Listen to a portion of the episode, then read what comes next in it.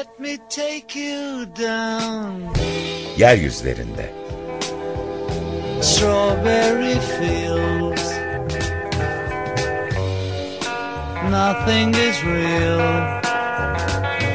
And nothing to get hung about. Strawberry fields forever. Kentin çeperi ve çeperdekiler. Let me take you down, cause I'm going to Strawberry Fields. Hazırlayan ve sunanlar Aysim Türkmen ve Murat Güvenç.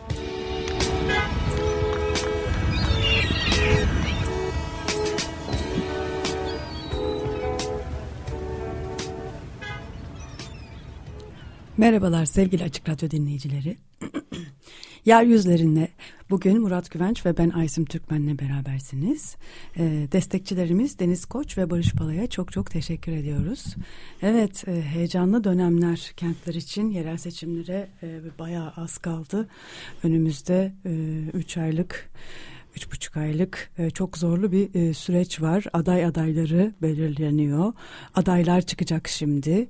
Büyük şehirlerde ayrı ayrı e, heyecanlar olduğu gibi yerelde büyük savaşlar dönüyor aslında ilçelerde.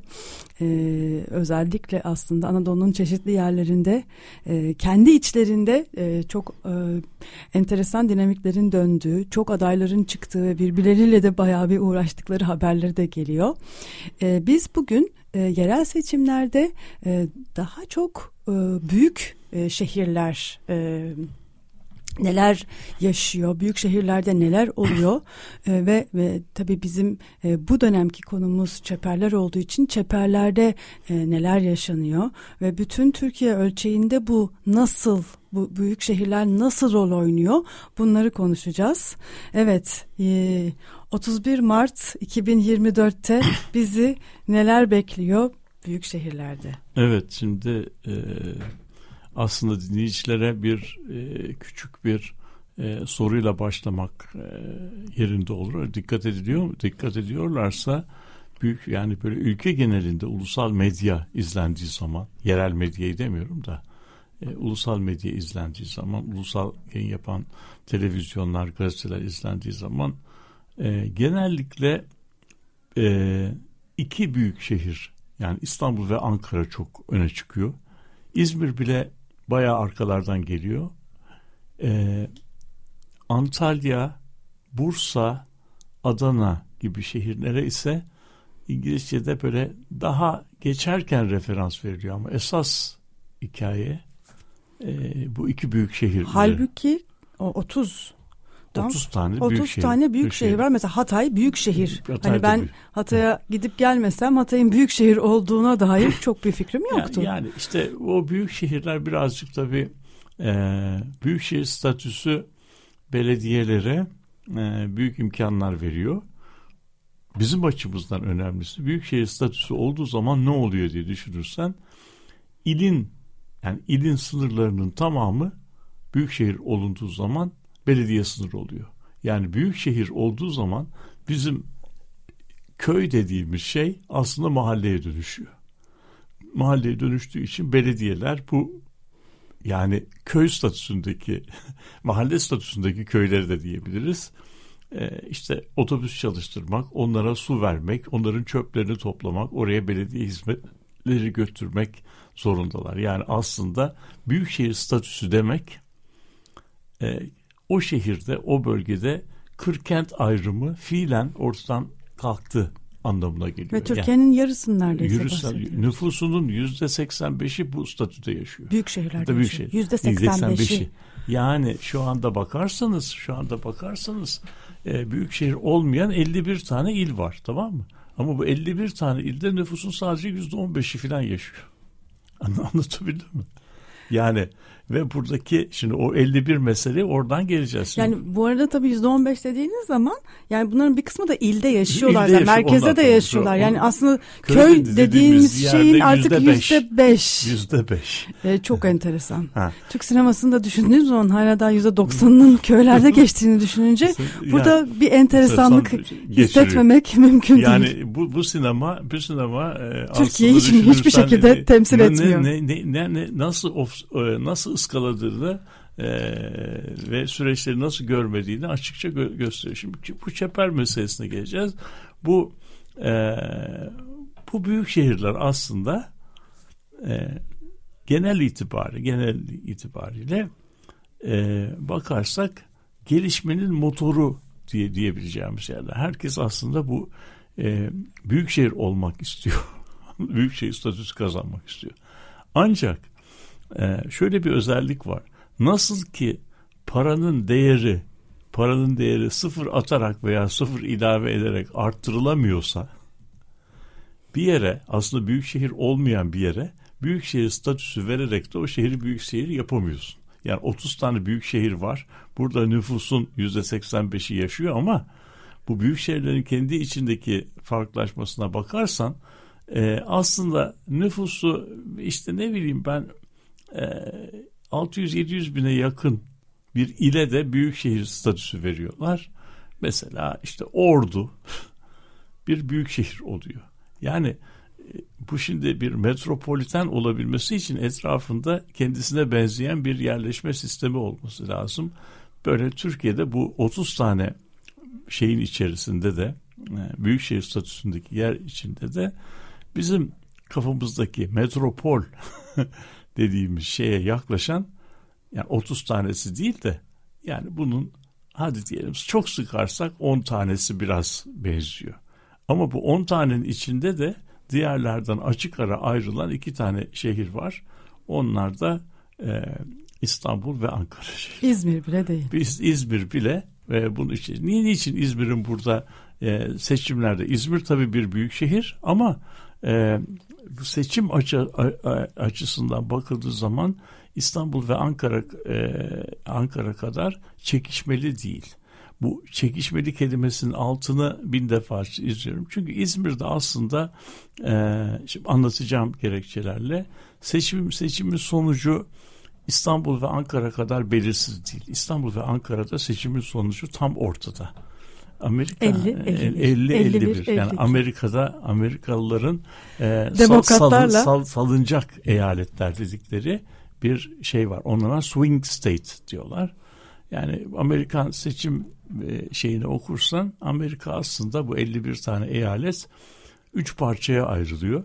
Bir tanesi e, yani gökyüzünden meteor düşmedikçe e, demokratların kaybetmeyeceği yerler var. Bunlar e, Kaliforniya tarafında ve doğu e, sahilindeki yerler. Eski New England tarafları.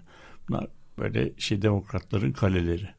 Bir de aynı meteor düşen meteor yeryüzünden fırlayıp da aya geri dönmeyeceği görmüyor dönmeyeceği şekilde. Güneyde tahmin E, ediyorum. Onlar da şeyler Güney ve Midwest dediğimiz yerlerde bu patates ve şey yetiştiren işte Eski tavuk, kolonyal tavuk tavuk tavuk tarımsal düzenle işte u- var olmuş, arızalar? Oralarda da redneck dediğimiz yerler var.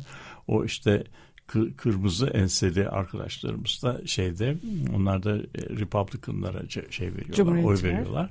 Ama bu iki bölge arasında ve bu iki bölge arasında da pek bunlar şey yapmıyorlar. Birbirleriyle savaş yapmıyorlar. Yani birbirlerinin arazisinde buna İngilizce'de kale veya İngilizce stronghold deniyor. Yani kuvvetli olduğu bölgelerde kampanya bile yapmıyorlar. Yani buradaki seçimi aslında şeyler kazanacak. Republicanlar kazanacak veya demokratlar. Hiç kimse karşı tarafın şeyinde e, nasıl diyeyim kalesinde e, kampanya yapmıyor. Çünkü zaten 15-20 puan bir fark var. Sen kampanyanın en alasını bile yapsan o kampanyayı e, kolay kolay kapatamazsın. Tabii istisnalar var ama esasen böyle bir yer var. Ama ortalıkta bir 16-17 tane eyalet var. Bunlar Florida'dan başlıyor. Şeye kadar e, bu iki bölgenin arasında bir geçiş bölgesi oluşturuyor. Chicago'dan e, işte Florida'ya çizeceğimiz böyle verev bir hattın üzerine dizilmiş Pensilvanyalar işte şeyler e, Florida e, şey e, Illinois falan gibi yerler. Bunlar böyle bunlara salınacak yerleşmeler deniyor. Buralarda seçim tam ortada. Senin demin söylediğin gibi 50-50. Yani işte nasıl diyeyim bir milyon kişi bir taraftan bir tarafa e, gitse seçimin sonucu değişiyor. Çünkü Amerika'da ço- çoğunluk sistemi olduğu için bir oy bile fazla alsan çoğunluk sisteminde bütün se- şeyleri seçmenleri sen kazanıyorsun. Onun için oralarda müthiş bir şey ve buraları kazanmak yani Trump'ın e, seçim e, zaferi buralarda kurduğu inanılmaz e, başarılı bir seçim mühendisliğine dayanıyor. İşte buralarda başarılı olup bir iki tane de demokratların güçlü olduğu yerde şey aldı. E, popülist söylemiyle e, seçimi kazandı ve Cumhurbaşkanlığını aldı. Ve gene alacak. Şey, gibi şimdi tekrar da gel- gelecek mi onu, onu da göreceğiz. Şimdi şeyin Türkiye'de de böyle baktığımız zaman e, İstanbul ve Ankara'yı e, dikkate aldığımız zaman e, böyle çok ilginç bir or- durum ortaya çıkıyor. Şimdi Türkiye'nin Türkiye'de e, bu İstanbul ve e, Türkiye'de şöyle bir şeyden bahsetmemiz gerekiyor. Nüfusla da ilgili ama şöyle bir şey oluyor. Türkiye nüfusu 1950'li yıllardan sonra inanılmaz büyük bir belki dünyada en çarpıcı dönüşümlerden bir tanesini yaşadı. İki tanesini beraber yaşadı. Bunlardan bir tanesine demografik geçiş deniyor. İkincisine de kentsel geçiş deniyor. Demografik geçiş denen süreç aslında nüfusun kırsal nüfus e, karakterinden kentli nüfus karakterine geçme süreci demektir. Kırsal nüfus dediğimiz şey proto modern bir döneme ait bir şeydir. Burada çocuk ölümleri çok yüksektir. Yani ölüm hızları yüksektir. Doğum hızları da çok yüksektir.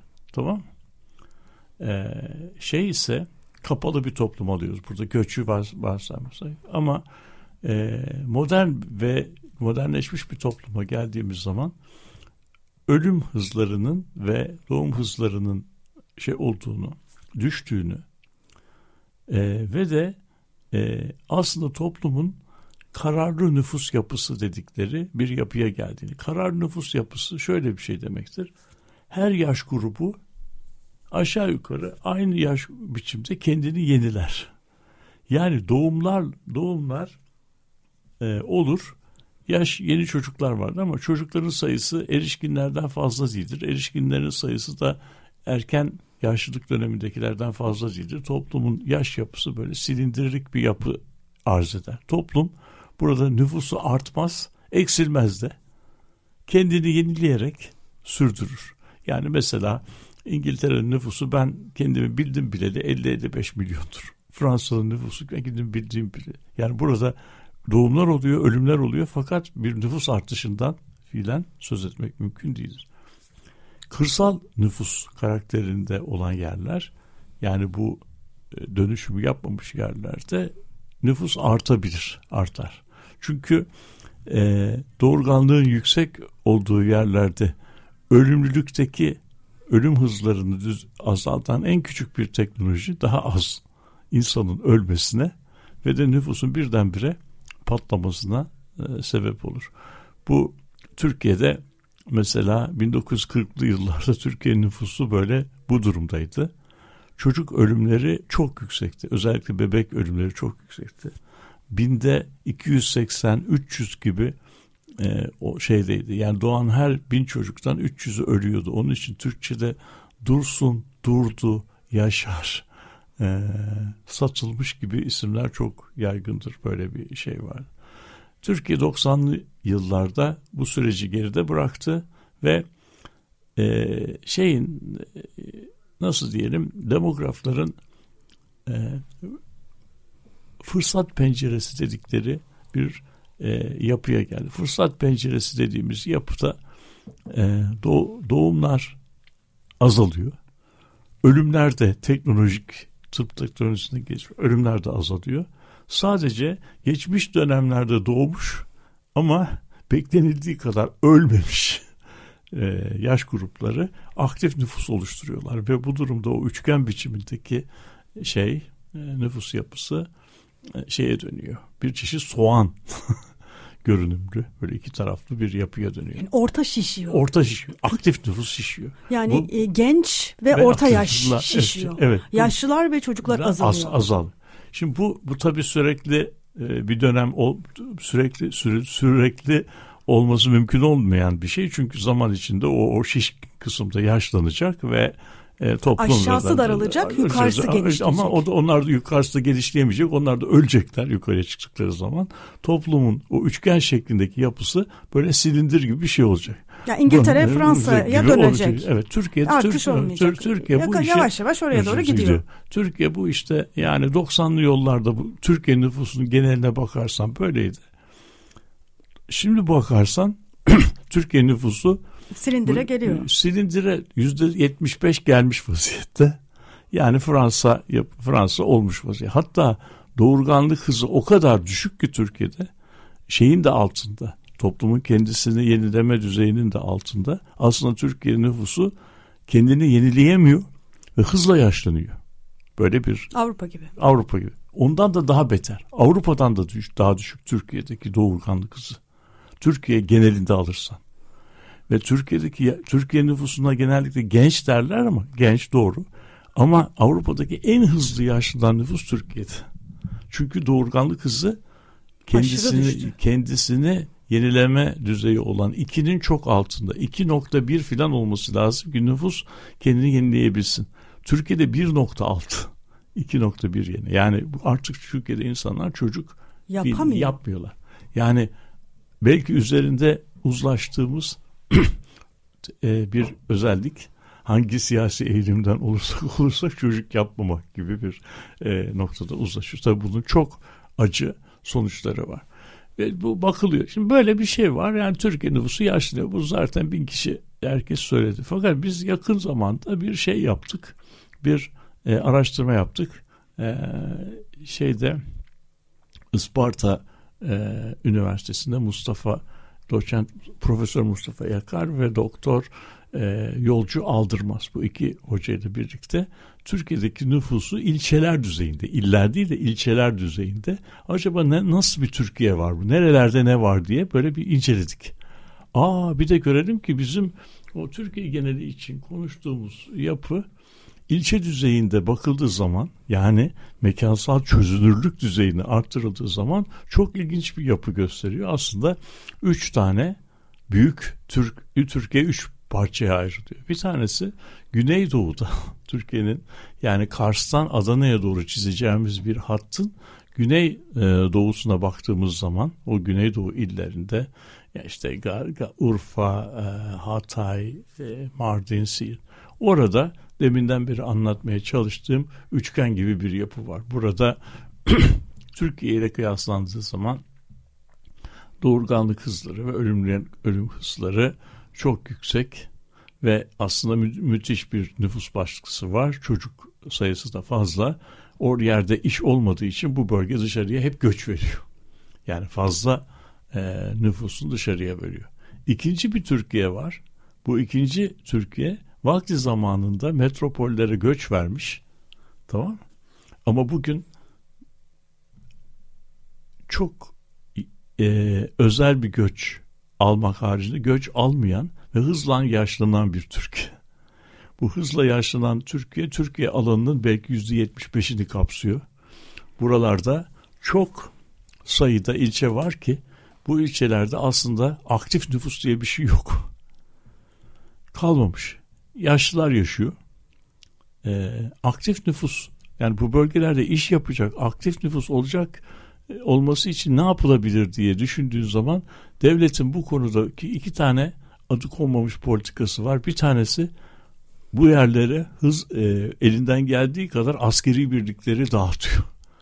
Yani bu yerlerde kışlalar yapıyor. Askeri birlikler oraya gidiyor. İnsanlar as- askerliklerini o bölgelerde yapıyorlar. Ve de o bölgelerde yaptıkları zaman işte askerler hafta sonu çarşı izine çıkıyorlar. Oradaki esnaftan alışveriş yapıyorlar. Anlatabildim mi? Bir şey var. İkinci büyük hikaye buralarda üniversiteler ve meslek yüksek okulları kuruluyor.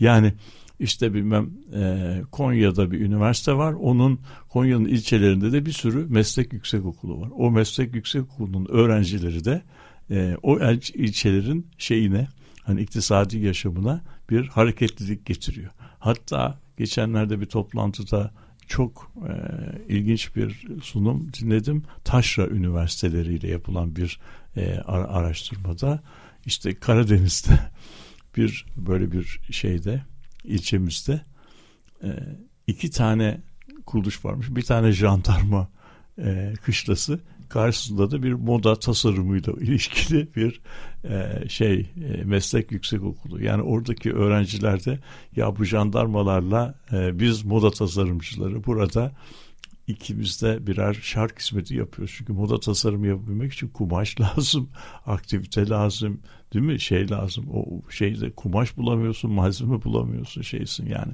Ama önemli olan hikaye bu tür şeyler, bu tür faaliyetler o yerlere ne sağlıyor? Olmayan aktiviteyi sağlıyor. Çünkü o, o yerleşmelere gelen paranın büyük bir kısmını ya emekliler Almanya'ya gitmiş olup geri dönmüş emekliler ya şehire geçirmiş e, ailelerin çocukları tarafından gönderilen paralar ya da o küçük yerlerde yaşayan insanların sahip oldukları toprakları yeni baştan hani kiracı kiralayıp işleterek elde ettikleri e, gelirden şey yapan e, ibaret. O yerler o yerlere böyle aktivite dediğimiz şeyler aslında üniversite ve yüksek okullar, meslek yüksek okulları ve askeri birlikler dağıtılmış askeri birlikler üzerinden şey yapılıyor. Bu ikinci böyle yaşlanan Türkiye. Bu yaşlanan Türkiye'nin iki versiyonu var. A versiyonu, B versiyonu. Bunlardan bir tanesine sahil versiyonu diyelim. Öbüründe de iç kısım. Sahil versiyonu dediğimiz yerler işte Alanya'dan Alanya'dan şeye kadar Asos'a kadar çizeceğimiz sahil ilçelerindeki durum. Buralardaki yaşlılar aslında o yerlere ait yaşlılar değil metropollerde beyaz yakalı olarak bir yaşam şey yapmış. Sonra da sıkılmış herhangi bir nedenle işte şeyin yaşamının son günlerine bu ilçelerde yaşamak yaşamak isteyen yazlıkçılıktan yazlıkçılık yazlıkçılığı sürekli hale getirmiş olan yaş, hayallerine yaş, kavuşmuş kavuş, hayallerine kavuşmuş olan büyük, büyük kentlerden kaçmayı başarmış olan okumuş yaşlar. Bunların sayısı çok fazla. Daha da artacak diye düşünüyorum. Etrafımızdaki herkesin evet. büyük hayali evet, sadece olan, bu. Evet, evet. Yani ama o gittikleri yerlerde giderek daha pahalı hale geldiği için onlar da onlar da bu hayallerini bu sefer oradan da başka yere kaçma hayalleri şey yapıyorlar. Hani bu bizim meşhur bir laf vardır ya Bodrum çok bozuldu falan gibi. Yani artık oralar e, kafa dinleme yeri değil. Ama Türkiye'nin büyük bir kısmında aslında böyle bir e, nasıl diyelim İngilizce'de oraya vardığında orası orada orası yok diye bir deyim var İngilizce böyle bir tekerleme vardır e, değer kelimesi on defa tekrarlanır. E, öyle bir yerde yani baktığınız zaman pek bir şey olmayan e, belediyesi var, her şeyi var, sistemleri var ama bu şehirde bir şey eksik, dinamizm yok çünkü insan kalmamış. İnsanlar nerede? İnsanlar büyük şehirlerde. Ve büyük şehirlerde dediğimizde de bu büyük şehirlerdeki 30 tane büyük şehrin içerisindeki 3-5 ee, tane büyük şehirde toplanmış vaziyette. İstanbul ve Ankara bunların e, en önemlileri. Şimdi baktığımız zaman e, şey Ankara 6 milyon, e, İstanbul'da 18 milyon nüfusuyla Türkiye nüfusunun neredeyse üçte biri bu iki tane şehirde toplanmış vaziyette. Burada ne olduğunu anlatacağız şimdi aradan sonra. Çok kısa bir ara verelim ee, ve esas aslında programın başından beri Çeperle. Evet. E, peşinde olduğumuz soruya e, evet. gelelim. Evet Kraftwerk'ten dinliyoruz. Metropolis. Yeryüzlerindesiniz. Kraftwerk'ten dinledik. Metropolis. 31 ee, Mart 2024 yerel seçimleri üzerine konuşmaya devam ediyoruz. Ee, metropollerin bu yerel seçimlerde büyük şehirlerin ayrıyetten bir önemi var. Ee, tam da bunun neden böyle olduğunu biraz açıkladıktan sonra şimdi nasıl olduğunu... Hı hı bunun nasıl gerçekleştiğini ve 31 Mart'taki etkilerinin neler olacağını konuşacağız. Evet.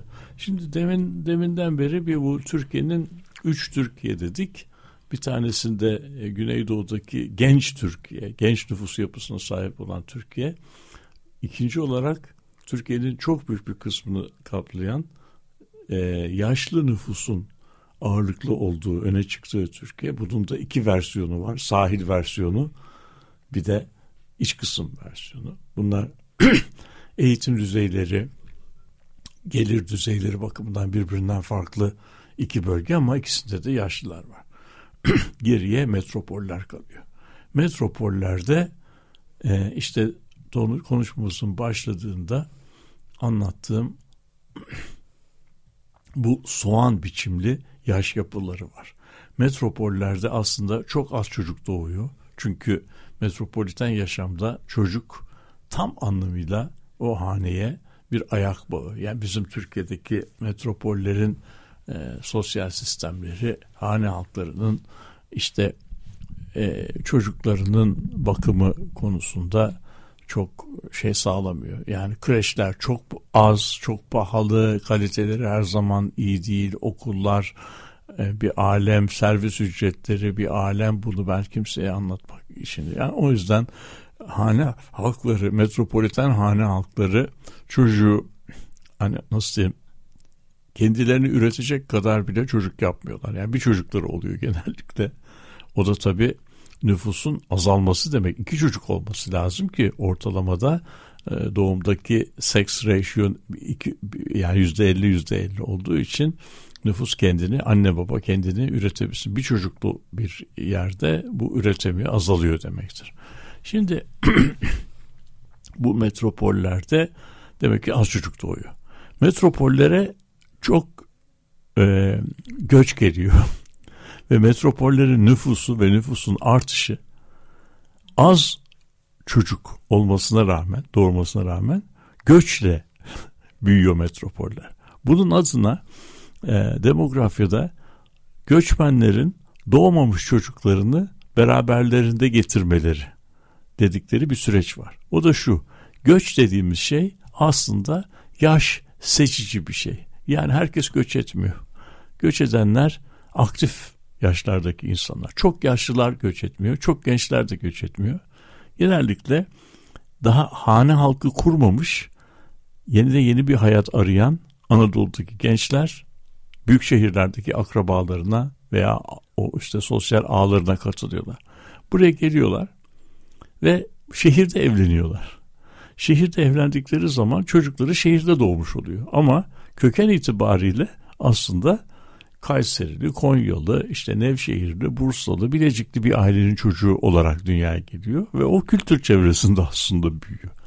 Ve e, büyük şehirler aslında kendilerinin kontrol ettikleri bölgelerden göç alıyorlar.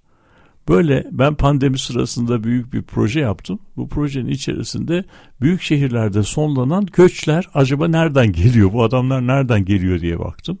İstanbul dediğimiz yer her yerden göç alıyor İstanbul'da her çeşit göç var. Ama manidar olarak ağırlıkla İstanbul Karadeniz'e sahil dar olan ilçelerle ve bu ilçelere bitişik ilçelerden göç alıyor. Yani sahildeki ilçelerden ve bunların hemen arkasındaki e, ilçelerden göç alıyor. Böyle baktığı zaman aslında Karadeniz bölgesi Türkiye'deki toplam göçlerin yüzde 25'ini filan üretiyor. İstanbul'da gelenlerin yüzde 70'i bu bölgeden geliyor. Yani İstanbul'a gelen her 100 kişiden 70'i aslında Karadeniz bölgesinden geliyor. O yüzden Türkiye hani herkesin her yere gittiği bir yer değil. Aynı şekilde mesela Güneydoğu'da da Diyarbakır göç alıyor. Tabii, Güney, Adana göç, göç alıyor. İşte Adana dediğimizde Adana baktığın zaman Adana nereden göç alıyor dediğin zaman Adana Çukurova'nın köylerinden mı? göç alıyor. Çukurova'dan ama ağırlıklı da Güneydoğu'dan göç alıyor. Yani Güneydoğu'daki bölgenin en yoğunlukla gittiği yerler Adana. İzmir'e baktığımızda demin neden İzmir çok farklı? İzmir'in de kendini kontrol ettiği bir şey var ama İzmir genellikle İç Ege illerinden göç alıyor.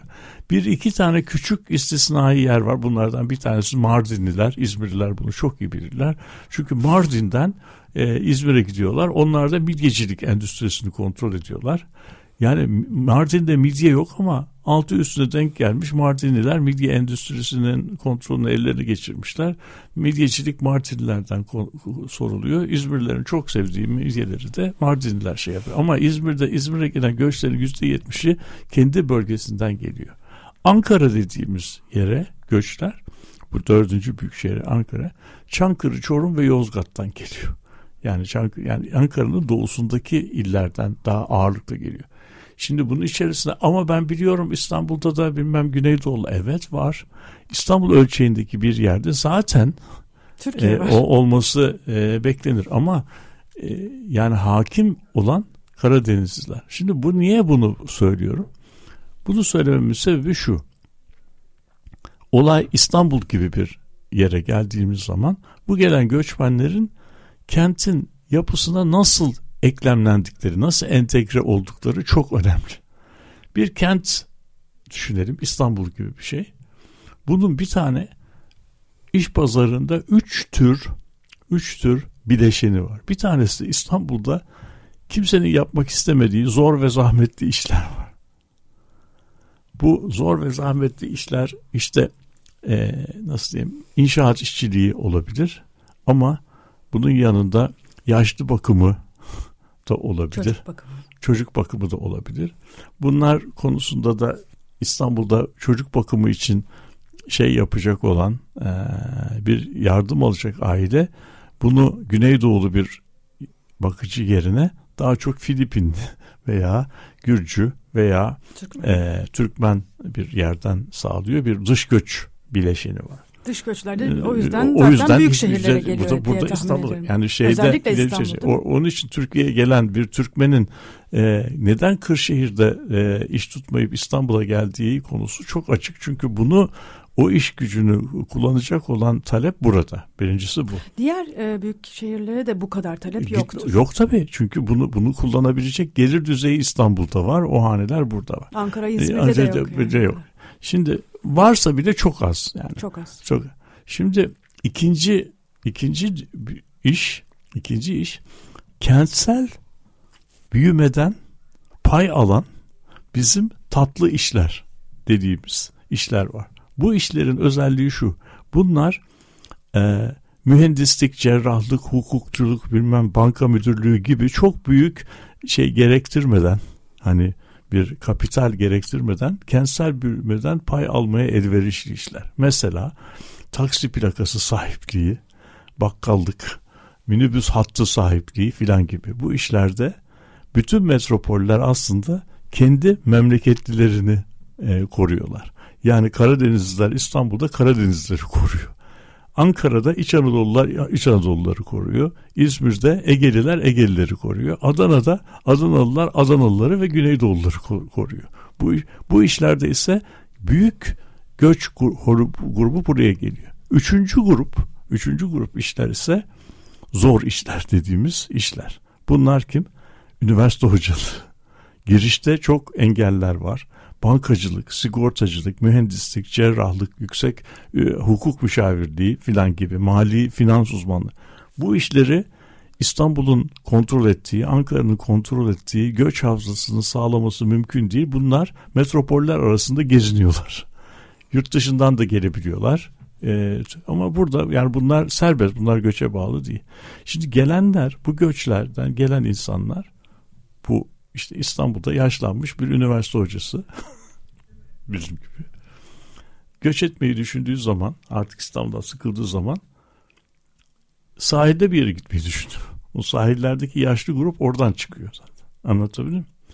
Bir de İstanbul'a gelip bu tatlı işlerde bir birikim yapmış olan yani 20 sene 30 sene İstanbul'da e, lokantacılık yapmış. Şehrin büyümesinden e, faydalanmış. Minibüs şoförlüğü, taksicilik yapmış olan bir para kazanmış olan bir insan yaşlılığını İstanbul'da geçirmek istemiyor. Bunlar geldikleri yerlere geri dönüyorlar. Buna Ravenstein'ın e, bir e, göç, her göç akımı uzun vadede ters yönde bir göç akımı yaratır diye bir yasası vardır. Yani o çıkılan bölge hiçbir zaman artık sonsuza kadar geride bırakılmış yer olmuyor bir miktar yaşlı. Onun için küçük Anadolu şehirlerine göç gelmiyor diye geliyor ama yaşlı geliyor. büyük şehirlerde yaşlanmış insanlar geliyor. Anladın mı? Bu şehirlerde İstanbul'a gelen olan bu göçmenler ise İstanbul'un merkezinde yer tutamıyorlar. Merkez ilçelerde kiralar çok yüksek olduğu için e, onlar çeperde yerleşiyorlar ve İstanbul'daki bu büyümenin dinamiği şehrin inşaatlar, endüstriler, e, bütün e, ekonomi yani metropoliten e, ekonominin kalbi merkezde değil, çeperde atıyor. Çeperde ise muazzam bir şey var. Muazzam bir e, Karadenizlilerin kontrolündeki bölgeler var. Bu bölgede o kontrolün dışında küçücük e, böyle bölgecikler var. Onlar da sanayi alanlarında onlarla ilişkili Güneydoğu göçmenlerinin yaşadığı yerler.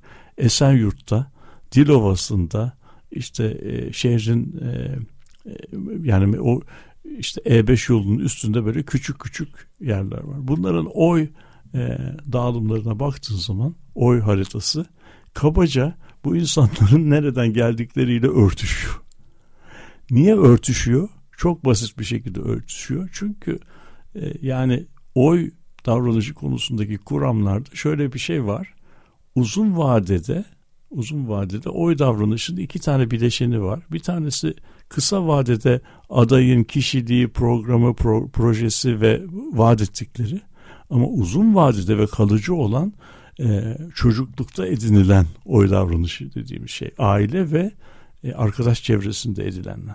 Şimdi İstanbul'a gel, gelen bir göçmen e, ailenin çocuğu e, geldiği bölgedeki kültür dairesine e, yakın bir çevrede kendi sosyalleşiyor. Tıpkı bunu şeye benzetebilirsin, takım tutmaya benzetebilirsin. Yani şeyin e, Galatasaray takımı veya Beşiktaş takımı bir maçta kaybetti diye sen taraftar olmaktan vazgeçmiyorsun. Yani oradaki davranışlar e, uçucu değil. Bir de burada büyük önem taşıyan yani göç eden insanın yabancılaşması yani ailesinden kopuyor, çevresinden kop, mekandan kopuyor, bütün her şeyinden kopup aslında köksüzleşiyor. Dolayısıyla aslında e, Benedict Anderson'ın bahsettiği gibi göç etmiş insanların milliyetçiliği yaratması. Yani e, şöyle bir şey oluyor. Yani göç eden insan daha fazla aslında tutucu, muhafaza edici bir e, yapı e, gösteriyor. Evet çünkü yani, o yani sadece evet. burada o çevrede olmasından dolayı değil, köken özlemiyle ilgili, evet. nostaljiyle ilgili, o bağın koparılmış olmasıyla da ilgili ve o yüzden de dönüyor zaten en sonuçta. Evet, evet. Yani Ama bunun o, aslında o evet. bunları da e, sosyolojik olarak değerlendirmek gerekiyor. Evet, yani o... niye adapte olmuyorlar kente? Nasıl adapte olsun? Yani çok yabancı olduğu bir şey. Yani o tabii modern modern modernite modernite e, kuramının bir rüyası. İnsanlar uzun vadede e, hepsi, hepsi olacak. olacaklar. hepsi birer onları unutacaklar. Birer şey olacak. Yurttaş olacaklar. O iş o kadar kolay değil. Aslında şehirdeki yalnızlık insanları bir çeşit bir anlam arayışına e, bir varoluşsal e, krize şey yapıyor. Onun sonunda da onlar e, belki geldikleri yerde de olmayan bir şey icat ediyorlar. Daha bir kimlik, fazla hatta muhafazakarlık. Bir, bir kimlik icat evet, ediyorlar. Aslında evet. milliyetçiliğin böyle evet, oluşması evet, yani, yani kolonilerde tabii, oluşmasından bahseder aynen. ya çünkü yani zaten yerinde olan insan neden ekstra orayla ilgili özel teori, özel bir bağ evet, üretsin? O yani genelde de mesela Türkiye'de de öyle göçmen nüfuslar ilk milliyetçiliği ürete. Kırım'dan göçenler, işte Balkan evet. göçmenleri Türk milliyetçiliğinin e, çıkış noktalarıdır. Evet yani Bursa Bursa'da. Şimdi Böyle bir yapı var. Bu, bu yapıda buna baktığın zaman yani oy haritası ile onu söylemek istediğim metropoliten metropollerdeki e, göç haritası birbiriyle büyük ölçüde ölçüt e, çakışıyor. Üst üste üst üste bir. Aslında çeperlerle bu çakışıyor daha tabii, çok tabii, sanki tabii. değil mi? Yani çünkü kent şehir, merkezinde şehir, kent, şehir merkezlerinde kent merkezinde yani zaten bu, yerleşik nüfus var. Yani ikincisi de buraya gelen göçmenler aslında başka metropollerin benzer yerlerinden geliyor. Yani Ankara'nın Çankaya'sı göç çıkışlı adam İstanbul'daki Kadıköy'e geliyor, geliyor Beşiktaş'a geliyor. İzmir'in Hatay'ından çıkan karşı yakasından çıkan oraya geliyor. Yani bu bu tür insanların şehirde nereye gidecekleri kesinlikle belirli değil ama nereye gitmeyecekleri konusunda büyük bir şeyimiz var. Yani bu insanların Çankaya'dan göç eden bir e, Ankaralı bir mühendisin İstanbul'da tam nereye yerleşeceğini bilmiyoruz, bilemeyiz. Ama nereye yerleşmeyecekleri konusunda çok e, iyi iyi şeylerimiz, ipuçlarımız var. Yani bu insanın e, çünkü görebiliyoruz ki bu insanlar aslında e, İngilizce'de bir şey var. Yani tüyleri bir birbirine benzeyen olan kuşlar bir araya gelir diye bir şey var. yani yani aslında benzerlikler e, yani toplumsal sosyal statü benzerlikleri kentteki böyle e, uyumu ve e, çökelmeleri yaratıyor ve o yüzden de kentlerde böyle şeyler var. O yüzden e, şey, şehirlerde hangi part yani hangi part yani belli partilerin yoğun aldıkları bölgeleri ile bu bölgelerdeki göç yapısı arasında birebir uyum var. Şimdi mesela senin çalıştığın e, çeperlerle ilgili e, yerler söyleyebiliriz. Mesela Çekmeköy.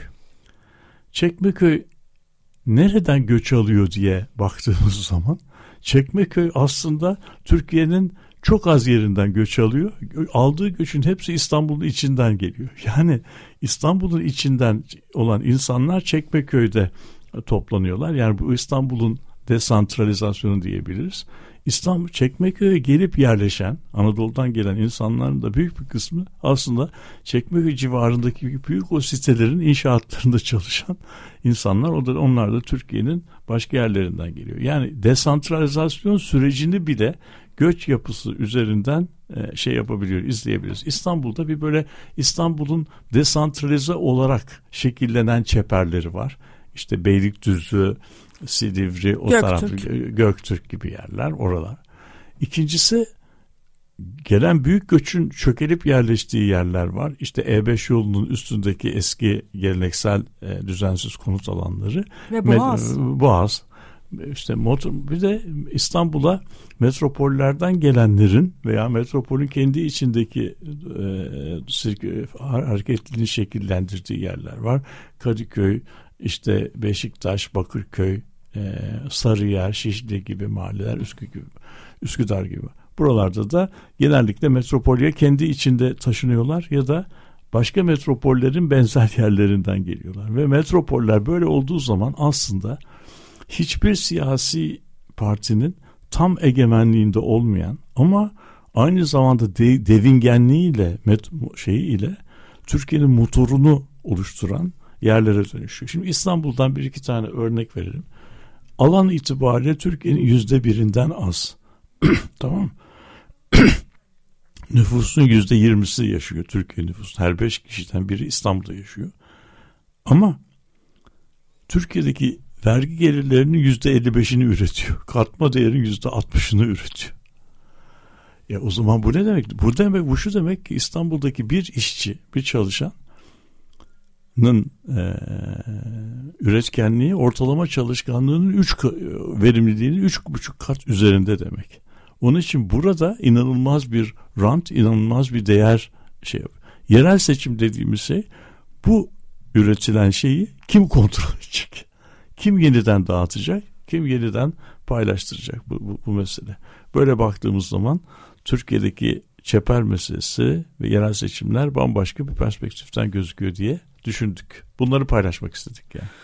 E, çöperlerin ne kadar önemli olduğu da orada ortaya çıkıyor. Yani yerel seçimlerde e, partilerin aslında esas e, hedeflerinin, hedeflerinin o olduğu ve zaten Ekrem İmamoğlu'nun mesela geldiği Biz, partiyi düşün e, geldiği yeri düşünürsek, belediyeyi düşünürsek çeperden geliyor olması bu sefer çeperden geliyor olmasını çok dikkatlice e, evet, tahlil evet. etmesi evet, gerekiyor. Çünkü çeper çeper aslında çeper aslında dinamizmin olduğu yer.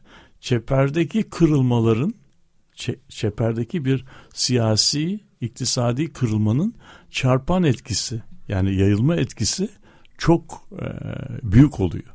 O, ve o, o kırılmayı yaratan siyasetçi de bir çeşit kahramana dönüşüyor. Yani bir çeşit e, bir çeşit imkansızı başarmışa dönüşüyor. O yüzden de müthiş bir prestij kazanıyor. Bence bir şey daha önemli bu seçimlerde. Ee, gene bu nüfusun yeni yönelimleriyle ilgili bunu daha hiç konuşulmuyor. Belki bir iki programda biz biraz bahsettik kira göçü. Yani bu gençlerin yani bu genç dediğim zaman da 20 yaş 18 yaş ila 30 yaş arası 35 yaş arası gençlerin bu dinamik nüfusun, hı hı. üniversiteli gençlerin artık e, kentin e, merkezinde ve bahsettiğimiz Kadıköy, Beşiktaş, hatta Üsköztepe'de bile artık tutunamıyor hale gelmesi ve Kurtköy gibi, Sultanbeyli gibi, işte Gazi Osman Paşa gibi yerlerde artık olmak durumunda ol, e, durumları çıktı. Şimdi buralarda yepyeni oluşumlar olacak ve buralardaki politik dengeler de bu anlamda değişecek. Çünkü başka bir nüfus ve bu çok kültürlü, e, çok donanımlı bir nüfus oralara gidiyor. Yepyeni bir alanlar oluşacak. Evet, evet. Şimdi burayı da çok dikkatlice evet, takip edip yani bu yerel seçimler aslında iyi çalışmanın sonuçlarını ve, ve birçok şeyin verimini alacağı bir e, yani. e, yerel seçim. çok iyi çalışılırsa, çok iyi değerlendirilirse Başka bu şey. çeperler şey. üzerine e, dikkatli davranılırsa ki 90'larda 2000'lerde aslında e, İslami yönelimli partilerin yaptığı gibi bir şey. Nasıl onlar gece kondu mahallelerini çok iyi çalışarak aslında müthiş bir seçim başarısı gösterdiler. Bu bu aynı şekilde bu dönemde bu çeperler çok kritik olacak. Buralara çok dikkatli bakmak gerekiyor. Çok, çok doğru. Evet. Evet. E, 31 Mart'a kadar böyle çeperler üzerine bu vurguları farklı açılardan yaparak devam edeceğiz. E, 28 Aralık e, 20.30'da da e, bir e, programımız olacak e, çevrim içi. Bunu biz internet sayfamızdan da duyuracağız. Antakya'yı tekrar konuşacağız. Antakyalılarla birlikte oradaki kooperatifler, çiftçiler, üreticiler, e, farklı farklı kesimlerden insanlarla birlikte Antakya'daki tarım ve ekolojiyi e, konuşacağız. E, Hatay'daki tarım ve ekolojiyi konuşacağız. Ben Antakya e, demeyi tercih ediyorum. Hatay'a ağzımda öyle kalmış. Antiyok'tan da e, esinlenerek Asi Nehri'nin e, havzası olarak da düşündüğüm için Antakya diyorum. E, Antakya dediğimiz zaman da e, sadece e, orayı düşünmeyelim. E, Türkiye sebze meyve üretiminin çok önemli bir yeri. E, bugün sofralarımızda bulduğumuz bazı e, sebze meyvelerin çıkış noktası Antakya, Hatay ve burası çok çok çok kıymetli. E, 28 Aralık e, 20.30'da da e, sizleri e, Antakya'da tarımı birlikte Antakyalılarla konuşmaya bekliyoruz. Evet, e, destekçilerimiz Deniz Koç ve Barış Palaya tekrar teşekkür ediyoruz. İyi haftalar diliyoruz.